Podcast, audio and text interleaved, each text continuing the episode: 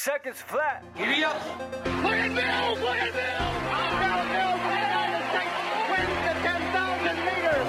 Stand by for the kick of Dave Wottle. If he's got it, he could make it. I think he did it!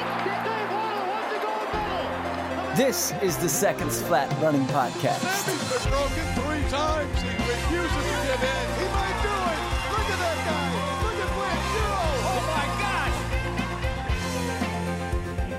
Hey, friends, welcome to mile 77 of the Seconds Flat Running Podcast. It's great to have you back.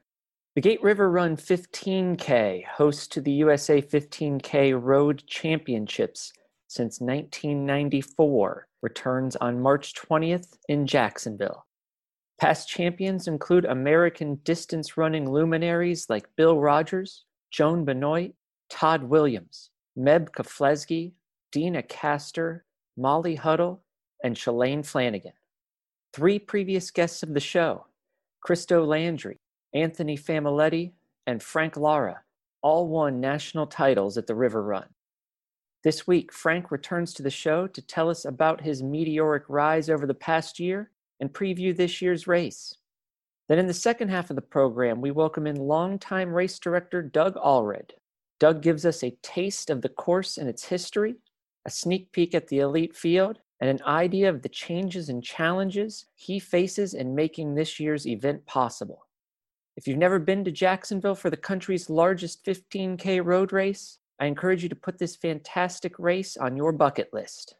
Now here's Frank Lara, Doug Alred, and mile 77 of Seconds Flat. Frank, welcome back to Seconds Flat. How you doing? Doing good, Travis. It's good to be back again. It's been almost a year, I think. Yeah, well, it's been a big past year for you, and we're seeing you all over the place. You know, Tracksmith ads, morning shakeout, Citius Mag. How does it feel to get back to your roots with the Seconds Flat Running podcast? The thing, the podcast has started it all. Yeah, where you were launched. Pretty good. I'm excited to get get into it. Thank you for joining us again. Uh, you ran the 5,000 last weekend at the Texas qualifier. And also, I'll add, you were quite conspicuous in the chat on the YouTube live stream of the 10,000 the next night. Uh, tell us about your weekend in Austin and how the training's going. It was an awesome weekend. I I'm always super excited to come back to Texas, where I grew up. Having the race in Austin was pretty special to me, and like the Trials of Miles put on such a great event. I'm lucky that I got to see both like the athlete side of things and then like spectate the next day since I didn't wasn't racing the next day. So I raced Friday night and then my mom came down to Austin and picked us up and we went to Houston and then the next day I like I, I hadn't done this in so long because I'm always racing and I don't normally watch races. So it was cool to like uh, see my teammates and like watch the watch the live stream and like hear Kyle Merber and Chris Chavez get into things. It was it was it was really refreshing to like kind of see that side of things, and they obviously did an awesome job with it. Yeah, I thought Chris Chavez and Kyle Merber were top notch, and those guys are they both have great personality and love for the sport. I wouldn't expect anything less, but it is neat to hear it from a little different, younger perspective, commentating, and the enthusiasm was great. The only thing I thought was missing, and I understand this in our world today, was that would have been an awesome event after what the state of Texas went through the week before to have fans there and how special it could have been for the city and, and the state. Uh, and uh, maybe your thoughts on that, but also just your family's experience in, in, Houston with all the images we see on the news from the outside. But what an incredible, difficult time uh, for the state of Texas. Yeah, I mean, my family was pretty fortunate that not there was really no like permanent damages caused to like housing or anything. Um, I mean, obviously, people were without power for a while, and my sister and her family had the like chance to go and stay with her mother and father-in-law and like kind of be away from that for a bit. But they also lost power, so it's just kind of like trying to keep warm while you can, and, and you don't really think about that in Texas. So it was just kind of like people aren't used to this and like not only is it really cold but it's also really humid that kind of adds another like layer to things because in colorado um, i'm in like 30 degree weather i'm like fine in a t-shirt and shorts gloves or like maybe like a thin jacket but like it's not like a horrible thing to endure outside. It's really dry so you don't really feel the cold kind of like accumulating as you like go on runs and stuff. But um my father's business i'll shout out to them extract restoration they're a fire and storm restoration company. They've been pretty busy with work and um he he was saying that it's just as just as busy as when hurricane harvey hit Mm. things are bad business is booming but it's i don't know it's it's hard to like be excited about it because you know that means that a lot of people are going through hard times Yeah, well, we're thankful to hear that everyone in your family's doing well, and you're right. We we don't necessarily think of it with with Texas, but what an uh, extreme then. By the time you came to race, what were the race day conditions like when you ran the five thousand? I mean, in terms of how extreme, like, so when, when we first arrived in, in Austin, it was Thursday, and um, Austin had just rem- removed the like water boil notice the previous day. So I was hesitant to like even drink water in our hotel, and I like had called down to the lobby. I was like, "Hey, can can I drink this?" And they're like, "Yeah, they removed the notice yesterday." I was like, "Okay, you say so." um, but I mean, I, I it's hard to say because I wasn't here, but I feel like it's from one week to the next, it was like a whole different world. It was definitely uh, it, the the weather itself on race day was obviously not cold, but it, it I think it the humidity played a lot a lot more of a factor into like all the times of, of that day than like people had expected it to. So last time you were on was a few weeks before Gate River Run 2020. One of the last big events, you know, it was that next week af- after the River Run when things really shut down.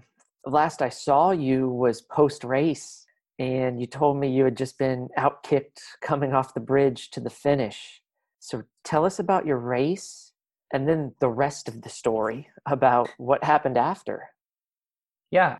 So this race was like 2020 was like my first US championship that I felt like I'm ready to, to go into this and I can win it. And uh, that was my goal the whole race. And my race plan was to the second to last mile is all a huge climb and the last mile is all downhill for the most part. Um, and like my race plan was to just crush the last mile, the, the, the uphill mile. Cause I, I know I can thrive, really thrive on hills. And that was just kind of like, that's where I need to break away and make my move. And I knew that if I did that and I got to the top of the hill and I was the first one there, that I'd be in a good position. And that part was accomplished. And then as I was coming down, um, somebody flew by me and I was like, who is, who is that guy?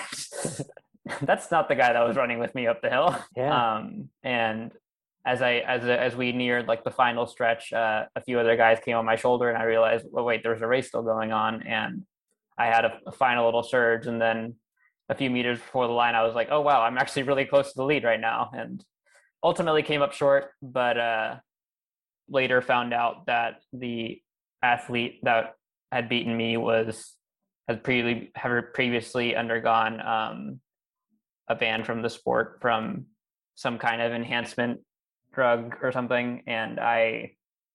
I I mean, at, at the time, I was just super excited because I, I had just gotten second at, at a U.S. championship, and I was like, "Oh wow, that is so cool!" My first year as a pro, I accomplished this thing. And then several months later, uh, it kind of came to light that uh, the guy's drug test that day also came back positive again, and his result was moot. And I ultimately ended up being the champion of the race, but it was like I was kind of excited about it, kind of like, did that? All right, whatever. It's in the past. I, I'm doing other stuff now, but um, going into this one, it's it's really cool that I like feel like I okay I can defend my title and also I get to actually win it on the day and like really set that as a goal for myself because I came up just short of that last year regardless of what external factors were at play I was still ultimately like disappointed that I like didn't win so it served as a big motivator to me whenever I've been like struggling in practice or like races a lot of the times I'll think back to when the guy had like passed me and just like pictured him passing me at that point being like, okay, Frank, you got to react to whatever happens because you never know if you're going to be in, in play at the end if if you don't move. That's a really interesting perspective, Frank, and how it has been a motivator for you. How did winning by that disqualification, as you said, weeks and weeks after the race, as opposed to crossing the line first, maybe as you deservedly should have, change the percep- the perception from the outside because you just said how it helped you as a motivator but how did it change the perception of you as 15k national champ? What did you hear from the outside world post race once we found out hey frank's the winner i think my my richie my coach put it kind of as like you probably got more notoriety from losing this race than you would have from winning it Hmm. That it sucks that that's kind of like a sad truth, but like I don't know. I, I think that experience has gotten me like a lot of attention and like has kind of put a chip on my shoulder as like, hey, I should have won. Now let's keep proving it. Hmm. So it's a year later. What's the outlook headed into Gate River Run 2021? Tell us about the training, where you are physically and mentally training's going well. I'm super excited. I I I don't know if you saw last uh, after my 5K race. I I kind of like scrambled and was like, "Hey, could I pace this race?" Mm-hmm. and I ended up pacing the the 10K, um, and ultimately had like basically a two times 5K workout.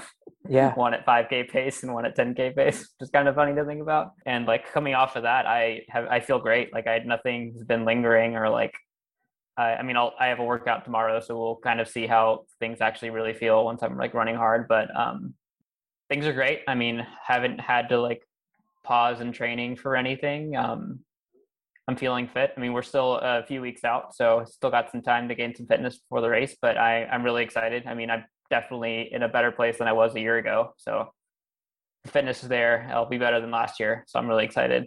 So a year ago, it was an interesting timing. We were a week after the Olympic marathon team trials in Atlanta, and that may have had an impact on who was in the field in Jacksonville. This year, we're in a spot where the world's just now opening back up. Everyone's hungry to race. A, a lot of what we've seen for opportunities for elites like yourself have been more time trial type race settings there's got to be an element of enthusiasm with who you are going to be lining up against that adds another wrinkle, another layer of of motivation. Are you looking through that start list? Is, is that in the back of your mind? Yeah, I mean, I'm super excited. I think this will be like this may be like one of the most elite fields that this race has ever had. So like I it wouldn't surprise me if it takes the American record to win it this year. Mm. Um, so I, I'm super excited about it. I that that doesn't scare me at all. It's just like wow, I get to race against all these people and have a chance to beat them. So I'm really excited. I think it's going to be really fast. A lot of really really good guys and women are in it as well. So uh, all around, it's going to be a really good event. I think. I love that attitude, Frank. And uh, Doug Alred's going to talk to us more about his memories of the day Todd Williams set that national record that is uh, now 26 years old. It would be uh, an amazing feat for someone to to break that mark. But you're right. If it's going to happen, it could be this year. And for you to say that this is perhaps the deepest field this race has ever had is an enormous statement, given the list of winners who have taken this crown in past years. It is the elite of the elite. Uh, so it's so exciting. I, i'm so excited to uh, like you to get to go race in an event like this uh, but i'm also disappointed that i'm going to be somewhere back behind you and not get to see this action unfold I, I encourage everybody who's who's listening to follow along live with this and, and get to see an, an incredible field i suspect this is a stepping stone a big one but a stepping stone along the path to the Olympic trials this summer and 10,000 meters, I presume. Is that the, the target? Yep, that's the target. What can you take from this race at gate and 15,000 on the road and translate? And so I, I mean this as a connection for the more uh, the average runner like myself the, the recreational runner who's out there who's looking at a build to a target you, you are you are focused on a few months down the road how does this event fit into the bigger picture of of your goals for tokyo 2021 i mean i see this race honestly as not necessarily like like a i'm going to go out and like run really fast as it's more of an opportunity to like compete against some really really good competition and hoping to learn a lot from that and like gain a lot of confidence heading into the track where I'll actually will have to run like a fast time to get it able to get the Olympic standard. So I think it's just kind of like making sure I check off the box of hey, I need to compete really really well and like fight as hard as I can to try to win and beat a lot of good guys. And that that's the, I think that's that's a really nice thing about the roads is that you're not really you're not always super aware of like how fast you're running. All all, all you really have are the people around you. And if you're surrounded by really really good guys you can honestly say like i found myself in a good spot. I just got to stick with this group. So i think that's kind of the what i can get the most the most i can get out of this race is getting some racing experience and some confidence so that when it comes time i'll be able to run fast in the track and over the last couple uh, 800 meters or so in the 10k to be able to compete and like try to go for the win after running at a pretty fast pace. Given the limited number of racing opportunities you've had since a year ago in Jacksonville, how do you approach these from a, as you just said, competitive standpoint and just almost relearning to compete uh, and sharpening standpoint to get you back to a, a more, more normal schedule as we approach this summer? It, you know, we just had the half in, in Greenville and it, it feels like it was almost a brand new experience again for so many people so what, what are some of, the te- some of the techniques you're using now racing this winter into spring to sharpen in preparation for the trials um, i mean like you said earlier a lot of a lot of people have been doing a lot of more like time trial based efforts and my team's done our, our fair share of that so definitely like having some harder efforts and in practice where there the racing opportunities might not exist. But um, I honestly think I'm one of the few people in the U.S. that has actually had a consistent racing, like an actual season, and I, I don't think the the pandemic has necessarily stopped me from like having racing experiences because they still happen and i like feel like i keep finding them and people keep putting things together and i'm super thankful that like all the work that's going into it but i I, I think the the opportunities are out there. They're just kind of like hard to find sometimes. Yeah, it has been neat how creative some people have gotten with events like the Ekiden event in, Michigan. It's just super cool to bring that to uh, American running. So, two part question here for you. Neatest opportunity you've had in the past year since Gate? And then the area where you think you've improved most in the past year since winning that 15K national championship? I think the coolest opportunity was the the Michigan Pro Ekiden and Half Marathon. I mean, that was such a unique event that the the uh, Hanson's ODP team put on, and along with Lee Troop and everyone else. But it was just like such a unique event where like we had the relay the week before and then the half marathon a week later and the relay was supposed to serve as like a fun like hey this we all love running let's do this fun thing together and it was just like a really cool thing because like obviously there's like that element of competition but also you're like a new thing for us so we're all just kind of like learning and experiencing like racing at these various distances that we're not used to doing doing in a relay. And that was just uh, really cool to do. And like racing against people that i like now see as like my friends which i like i'm just like just like racing and going to these events that are hosted by like the same people you like start to get to know them. Now people aren't just your competitors. They're like your friends and you want them to do really well too. You just want yourself to do like slightly better.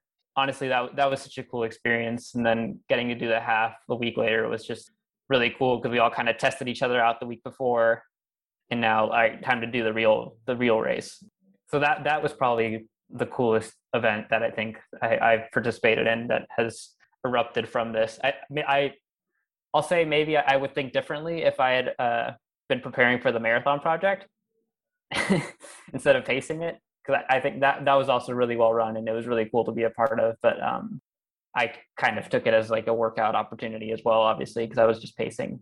I don't know. They're they're they're all just so like what the creativity it takes and like the amount of work that people like think about putting everything on. Ben Rosario, Josh Cox, like they've kind of like held up the sport kind of for that for 2020 and it was just like super cool to just see everything the events they put together like actually come about just as like they said they would with all the precautions they took and with all the organizers and like sponsors they were able to secure which is just that, that's hard to do in like a regular year. So it was just like the fact that they were able to put it like people were putting things together like in a year like this where like the spectators aren't there and it's the coverage might not be there but people still find a way to get it done. And it was just super cool to like reap the benefits of it because they don't they don't do it for themselves they do it for the athletes and like the fans. So it was just like i don't know it, it's really cool to be part of this sport and in a time where like you can really see people being selfless and like going out of their way to like make events happen and like make them really really cool and like things that'll be like not only memorable but like something that can come back even bigger in following years after this. Hmm. so that's to answer your the first part of your question.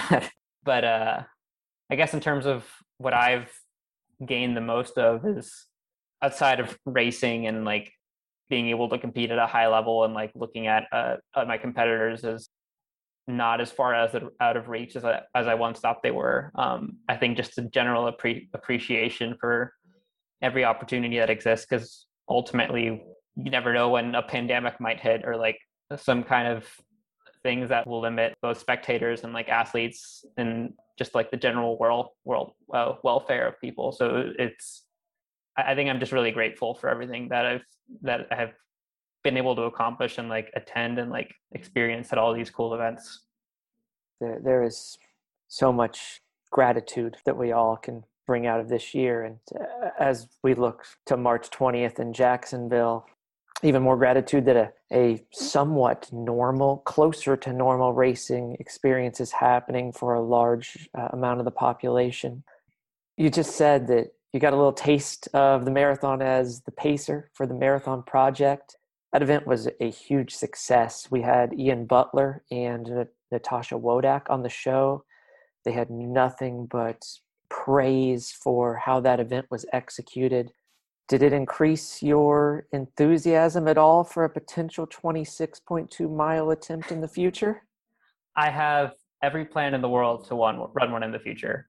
It was super cool to be a part of. And obviously, that's not how most marathons are run. So it's hard to like, this is how this happened. This is how Chicago, Boston, Houston's going to be. So, but it's, I don't know, it definitely got me really excited just to like know that, like, hey, I can make it at least 22 miles. Just need to find that last bit what kind of pressure did you feel as the pacer? I know that last fall I paced a couple friends on like a sub 245 virtual marathon, and I thought this is the most pressure I've ever felt on race day. I was more concerned than I've ever been for one of my own races. What was it like knowing that there's people who are to a degree counting on my role and I'm front and center on the TV coverage. What was that experience like?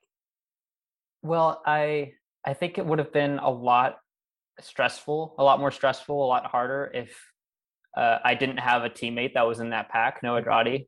Mm. Having him there, and knowing that he was there, made it feel like, oh, we're just practicing, and I'm just going to lead Noah through all through our whole workout like I always do. He never wants to. Um, I liked that subtle jab there, Frank. Yeah.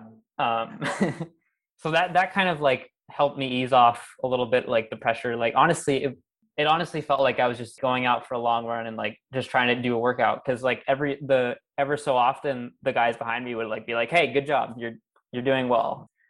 I think the first mile or so were like a little bit slow and then like everyone was like don't worry about it. We'll, we'll get back on pace. So it was just kind of like nice to like just have that affirmation like that just getting everyone because because there you know like people aren't like trying to like beat each other we're, we're all trying to just run really really fast so it was just a nice communal mob mentality of positivity which is which was such a cool thing to like i don't know it just kind of felt like they were supporting me almost and that i wasn't the one like facing it was like them doing them doing the work. It was super cool. Um, every mile I hit, I looked down and watched. It was just like self self gratification there. Just like okay, still still on, still doing it. And um, you'd hear Jared Ward, "There you go, good job," or like Scott Fauble, "That's right, good work, Frank." And it was just like I don't know, it was just super cool because everyone was just really positive about it. I mean, if I had done a bad job, maybe they would have been really negative about it, but I but it's hard to say because I didn't. Yeah, that's so neat and probably a little surreal. And as you said, you're way better off being a little slow in those first couple miles than than really hot. Their reaction may have been a touch different. We're not pushing you into the marathon yet. I know there's a lot to come between now and then, but uh, it, it was fun to see you out there and you helped them through to a tremendous day. Okay, Frank, last one for you. For Jacksonville, I want to know what the look's going to be. We've seen you with a tremendous mustache. Now the the locks are flowing. We got long hair, Frank. Anything up your sleeve that the fans might see at Gate River Run that's a new look, Frank Lara? Um, well, thinking about it, I I wish I could. I kind of want to grow the mustache back, but I don't think I can do it in time. Mm. We're only a few weeks away. Yeah. Um, apart from that, I, I recently learned. So my hair's never been this long, ever. Um, this is kind of taking getting used to. I'm learning that my hair is curly. I didn't know that. um, and I, I've recently started like not running my hands through it at all, just because I was told like, hey, that's just ruining your hair every day. Stop doing that. Mm. Um, and like now it's like actually like staying curly and like down and like not exploding, which is which is nice. So I'm hoping that I'm, I'm I'll be learning some more hair care tips between now and then to like have it flow a lot more graciously than it has. We might be able to get you some sort of shampoo deal or something out of this race. The the heartthrob of distance running, Frank. You are one of our absolute favorites. It's so good to get to catch up with you and going to be rooting for you from uh, a few minutes behind the pack in Jacksonville. It's so rewarding to see someone so humble continually climbing to the top of the sport. And we hope you continue that ascent at Gate River Run 15K as you defend your U.S. National Championship. Thank you so much, Frank. Thank you so much, Travis. Those were very, very kind words, and I really appreciate them. I I'm so excited to for that race, and I'm looking forward to seeing you there as well. Pleasure is all ours, Frank. All right, Doug, thanks for joining Seconds Flat. How are you? I'm doing well. Thanks for having me. Yeah, it's our pleasure. Uh, before we get into this year's race, which looks like it will have a dynamite elite field, tell us about how long you've been involved and what makes Gate River Run so special. Well, I've been involved. Uh, actually, I ran the first five events. This is going to be our 44th year. I ran the first five, and I've been the race director now. This will be my 39th year. The uh, hard to believe it's been that long, but um, you know, I was a member of the track club, and uh, I, I, ran, like I said, I ran the first five, and and the sixth one I got hurt, and they were looking for. They, at that time, they were changing the race director every year, and so I uh, I was hurt. I said I'll do it this year, and so I've been doing it ever since. so, you have any uh, favorite memories from those 44 years? Oh, we got a lot of great memories. I mean, you know, there's uh, from the very first year when the balloon popped and everybody tried to false start to uh, uh, Nick Rose and Mark Nenow in a uh, race to the finish uh, behind the press truck, and one of its wheels came off near the finish line. And the storm of the century in 1993 uh, when we uh, got hit by uh, an out of season hurricane on the day of the race and they had to postpone and actually did it the ne- very next day with about half the people. We've had a lot of a lot of great memories and uh, you know had the uh, on the running side had uh, Todd Williams set the American record and uh, and I think now currently we hold the American records at, for the male, female, and both masters. so those are all been great years. Yeah, so you mentioned the Todd Williams American record, which is one of the longest standing now, uh, over a quarter century. Shalane Flanagan with the women's record. What do you remember from those days? Well, I remember when Todd come rolling in the year he set the record. I I, I looked around and I said, to somebody there. I said, "Did they go off course?" it was so fast. I mean, you know, I, I the uh, it was it was it was just so much faster than anything we'd ever had before. And uh, but you know, he beat a great field that year. I mean, you know, Pat Porter and uh, a lot of Mark Curp, a lot of guys were in that field. I think that he he ran away from, and uh, so it uh, it was a you know it was a great record, and uh, nobody's really ever come close. I think Meb's the only one that's ever gotten under 43 on the course, besides uh, besides Todd. So. Who can we expect to see on the starting line on March 20th this year? Oh man, I think it's a uh, it's a who's who's list. Just a second here. Uh, let me bring something up here while we're talking. Yeah, please do. Uh, you probably know a lot of these uh, people better than I do. So it's uh, I mean, it's uh, I don't do the elite run. I used to know all the elite runners because I did it, and uh, you know, I'd even go out the, the day after the uh, after the race, and I'd take everybody out on a 15 mile run. That kind of become a tradition that we were doing, and uh, of course, my running days for stuff like that are long gone. But they uh, and now Jim Van Cleve is our elite coordinator, and and he has uh, pretty much made up all the arrangements for for the athletes. But anyhow, we have Frank. Frank uh, Frank's back. Uh, he was last year's winner, and uh, Muriel Hall. She's back. She's she's running. Uh, I'll skip the number three seed because he is uh, not certain he's running here yet. He's going to let us know the week of the race. Uh, Jordan Hasay's running. Ben True, Molly Seidel, Marty Hehir, Erica Kemp, Sara Hall, Shadrack Kipchirchir, and Emily Sisson, I mean, it just goes on and on and on. It's like the, you know, we got, I think because there's not many opportunities to race, especially not at a very high level. I mean, you know, where the, you can have great competition. I think a lot of people are really interested in testing themselves and seeing where they're at. I've got my fingers crossed that we have an Olympic uh, Olympics this year, but uh, I think a lot of people are just wanting to see where they stack up. What about one of the unique elements of the race, the equalizer bonus that you have with the women's and men's race? Could, could you explain that and where that idea came from? Yeah, well, you know uh, where it came from is uh, we were doing a, sm- a smaller race here in town called Run for the Pies, and we had a, we we had what we call the championship race. So we'd have a championship race with about 30, 40 people in it, and um, and then we'd have the open race. And uh, somewhere along the line, we decided that to make it more exciting for the people watching, because we ran it on like a four loop course, uh, we'd make it more exciting that uh, we all uh, we'd let the women go uh, for the 5K. We let them go. We're still doing that.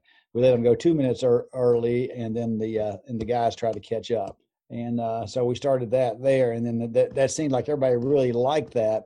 We decided that we would incorporate that into River Run, which we did, and it's been it, i was hoping i was real hopeful at the time that a lot of people would pick up on it at races because i just felt like it was the you know i'd be the, i mean i love running i've been running involved in running my whole life but uh, i'll be the first to say a lot of times watching running can be pretty boring especially if uh, if you know they open up and somebody runs off and leaves everybody you know and, and the longer it is the worse it is you know so i thought that you know the one way to keep the excitement going was to have the men trying to catch the women. And we, you know, we kept fine tuning it at River Run until we've got, I think we've got it pretty well. We finally settled on six minutes.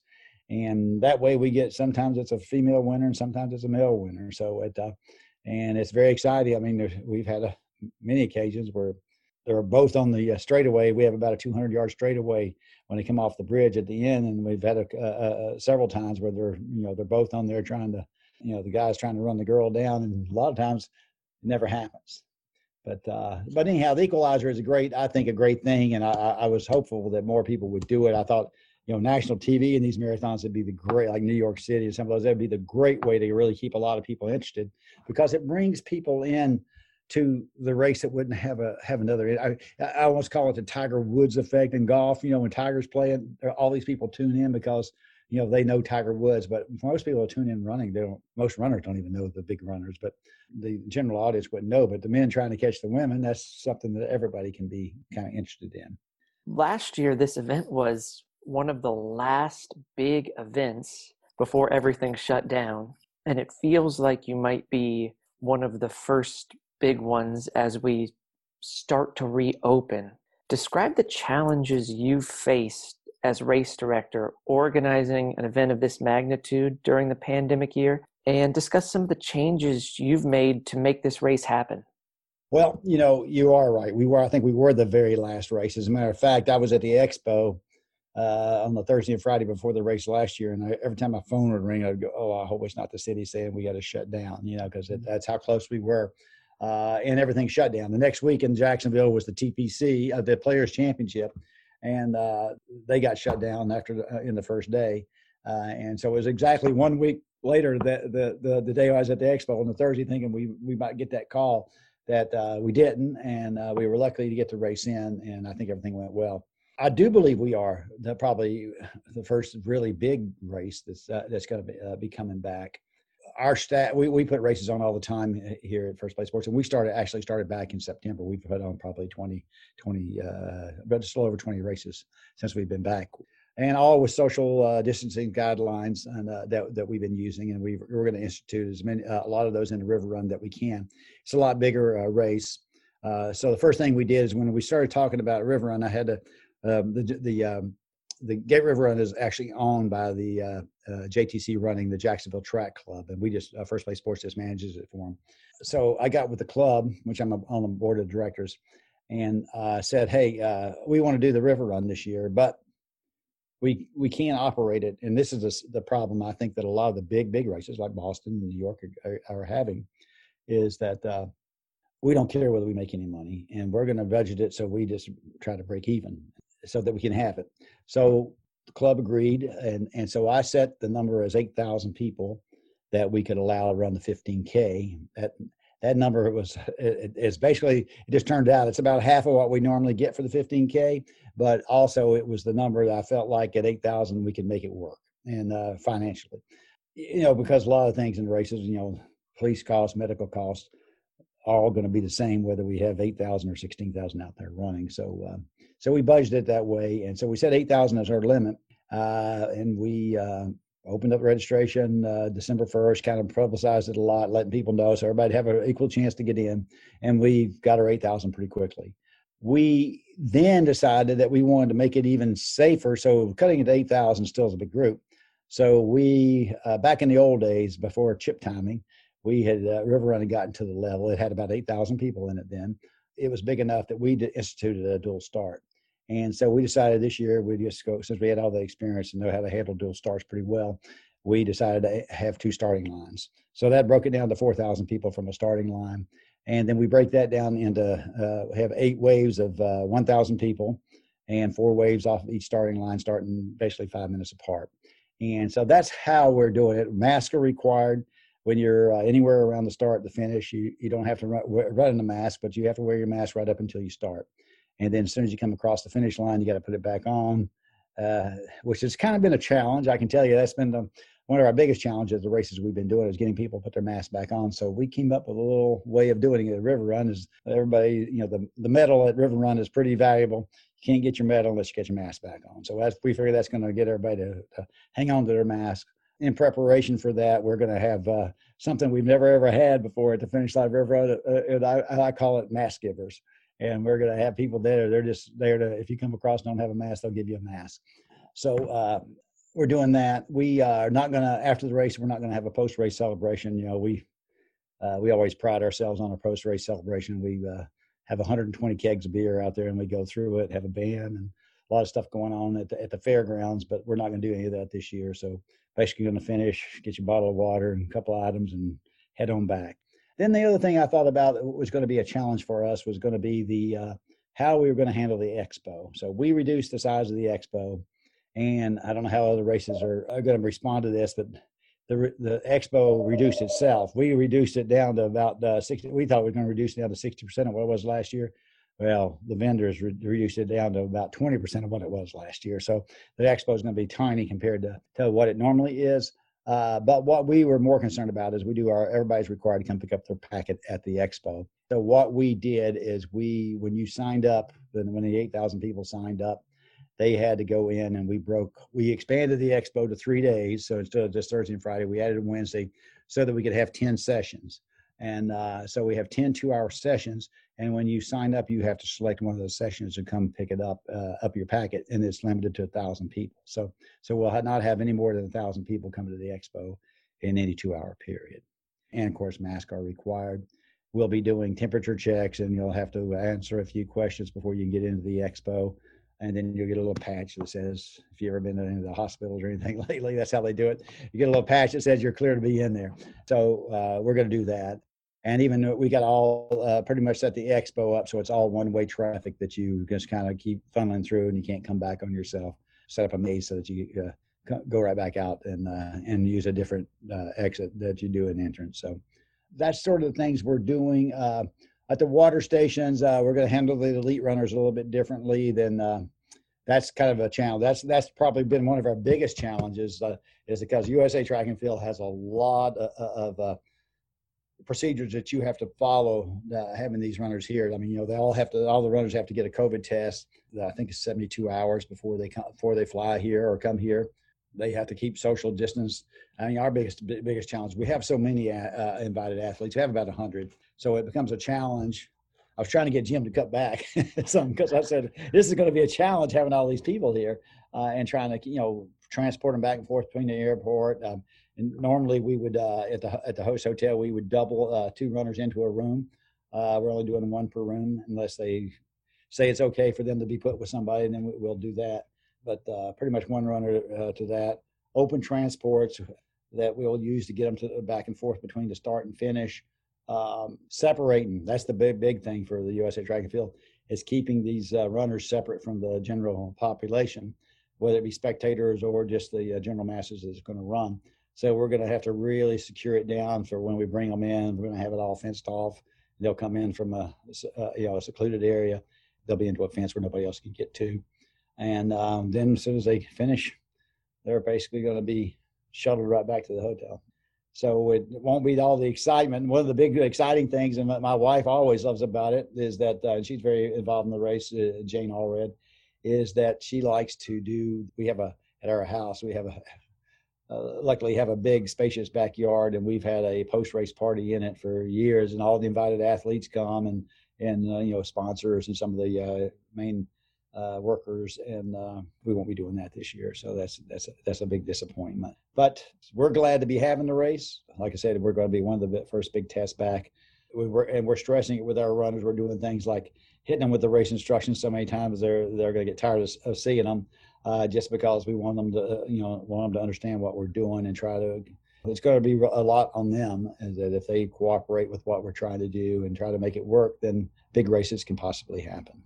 That's pretty much it in a nutshell. I mean, I guess it's not a nutshell, but uh, that's the winded version. But uh, that's what we're doing, and uh, we're hopeful that all those those uh, social distancing guidelines will, will, will come into play and, and, and help you know, in our smaller races, we've been really social distancing down with with designated spots on the road where people got to uh, line up and start. But when you get to this size, you just can't you can't really do that. But we have created the starting lines where we're hopeful there's enough room that people can keep themselves socially distanced and keep their mask on and all go well. As a participant, I am incredibly thankful uh, as a member of that 8,000 that you have put in so much hard work and sacrifice to uh, make this possible. And as you said, uh, set a tone that might be able to help open up some of these other larger races as we move forward. And I am certain, and from my past experience there, that those folks going for a top 10% hat are going to get that mask back on right afterward because that is always one of the great end of race, uh, not a medal, but awards in, in all of racing it's pretty amazing. I always position myself at the top 10% hats because number one, it's amazing to watch. And number two, it's uh, it can get kind of hectic, uh, especially when the men's hats run out and women are still getting hats. But speaking of which, it's going to be a little simpler this year because that's the men's hat. It's it's sort of a bluish color and so so pink. So they'll they'll um, they'll, they'll be able to tell that it's probably not a hat for them when, when, they come in. But what is the most amazing thing is, is that, you know, people know just about where the time break is that, uh, because uh, it's always a, a pretty close within a minute or so every year for, for the men's and women's hats. And when people come over the finish line and they're in that what I call about two or three minute window around that.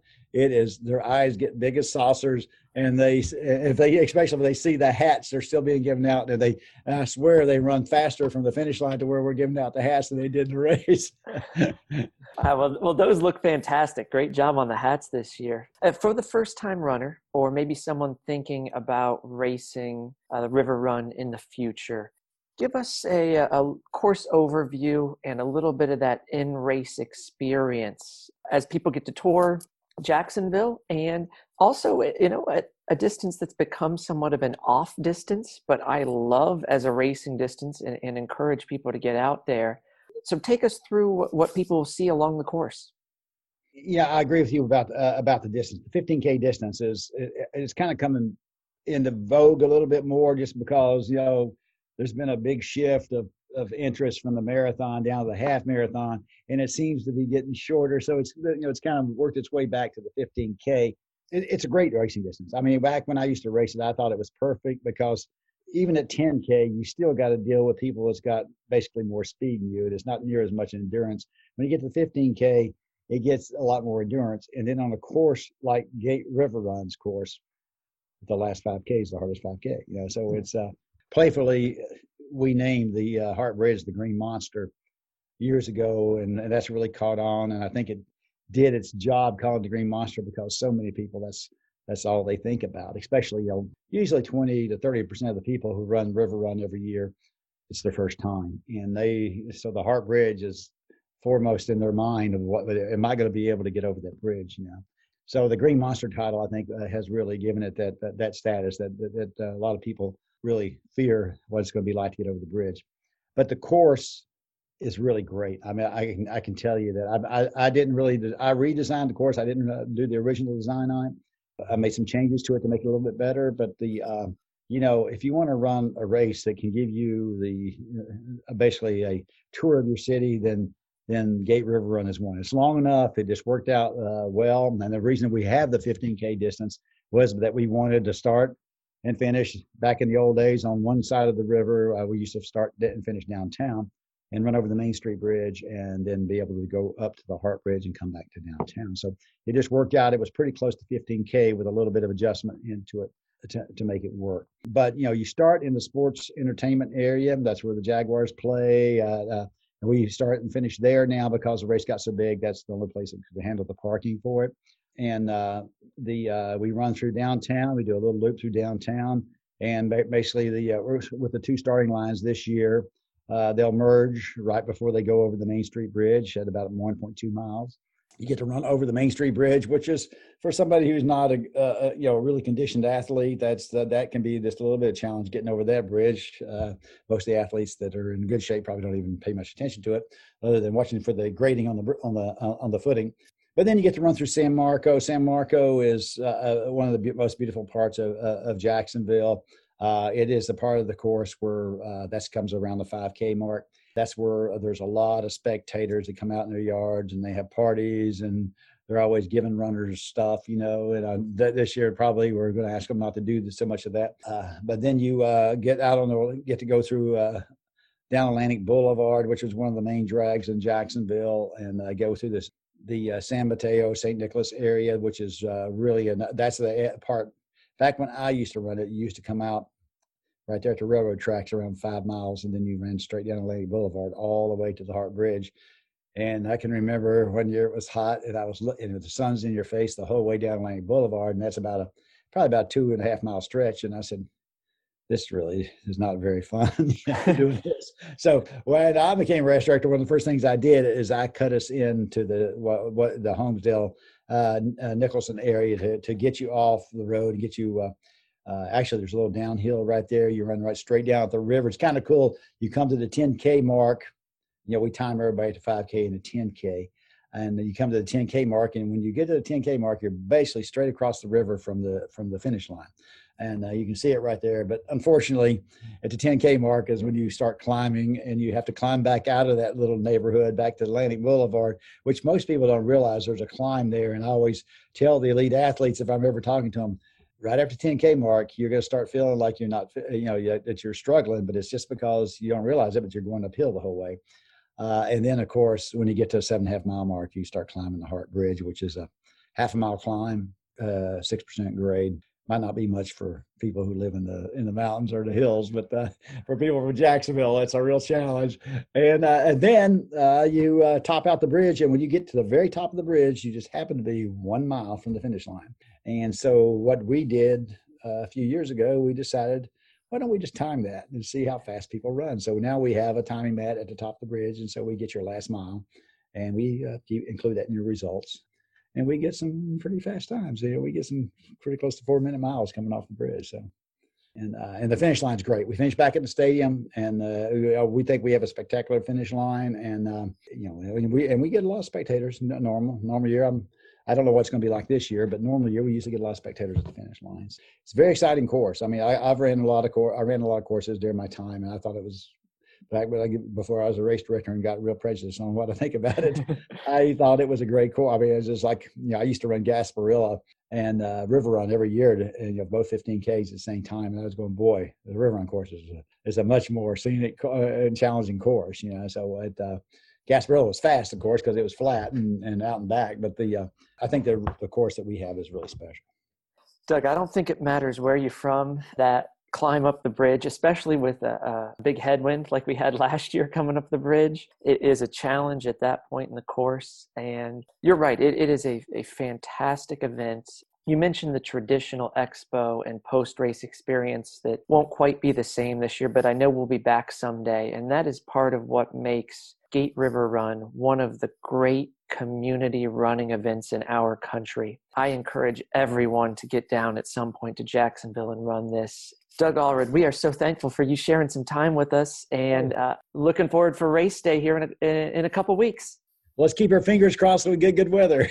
That's right, we're absolutely. The latest, we're the latest we've been since the very first year. So, uh, you know, we're really kind of worried a little bit how what the temperature might be like because that time of year it just starts to really change drastically. So, uh, hopefully, uh, being this late, that uh, we'll still be okay with the weather. Fingers crossed, and looking forward to race day. Thank you so much, Doug. Thanks. All right, nice talking with you. You as well. Take care now. That's it for mile 77. Thanks for joining us. Please subscribe, rate, and review, and we'll see you next time right here on Seconds Flat.